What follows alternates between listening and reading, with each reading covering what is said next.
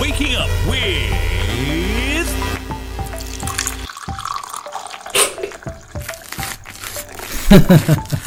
Shivraj Parshad, your host on Good Morning Grammar.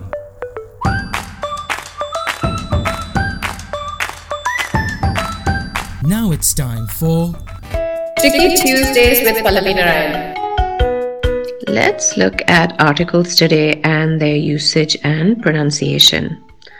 A and an are indefinite articles, which means they represent a general reference. The is a definite article, which means there is a reference to something specific.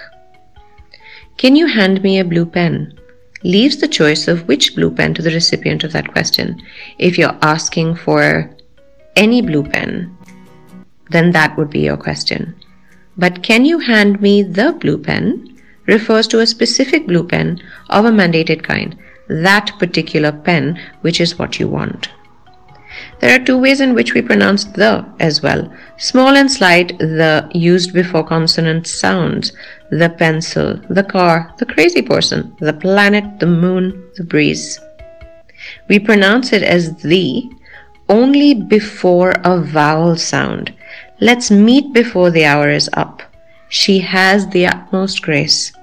The egg, the ignorant politicians, the incorrigible creatures, the umbrella, the empty house. Similarly, if we're differentiating between vowels and consonants, the usage of an and a marks that distinction.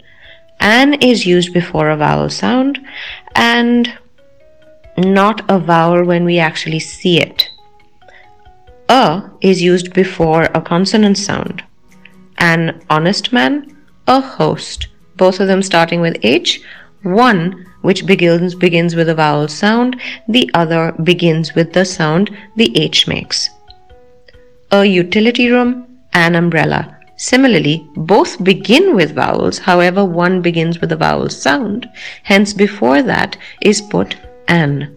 An army. Let's use an an when we can, an a when we can, and a the when required.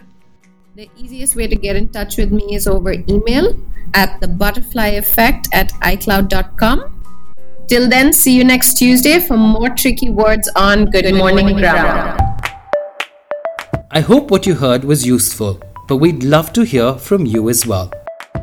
You too can feature on any episode by sending in your request or feedback with a voice message on WhatsApp on plus 91 962 547 5442 or via email at shivraj at brevis.in. We'd be happy to read out your message here or even play it on an entire Friday special episode. Have a good day and stay tuned for another fresh episode of Good Morning Grammar.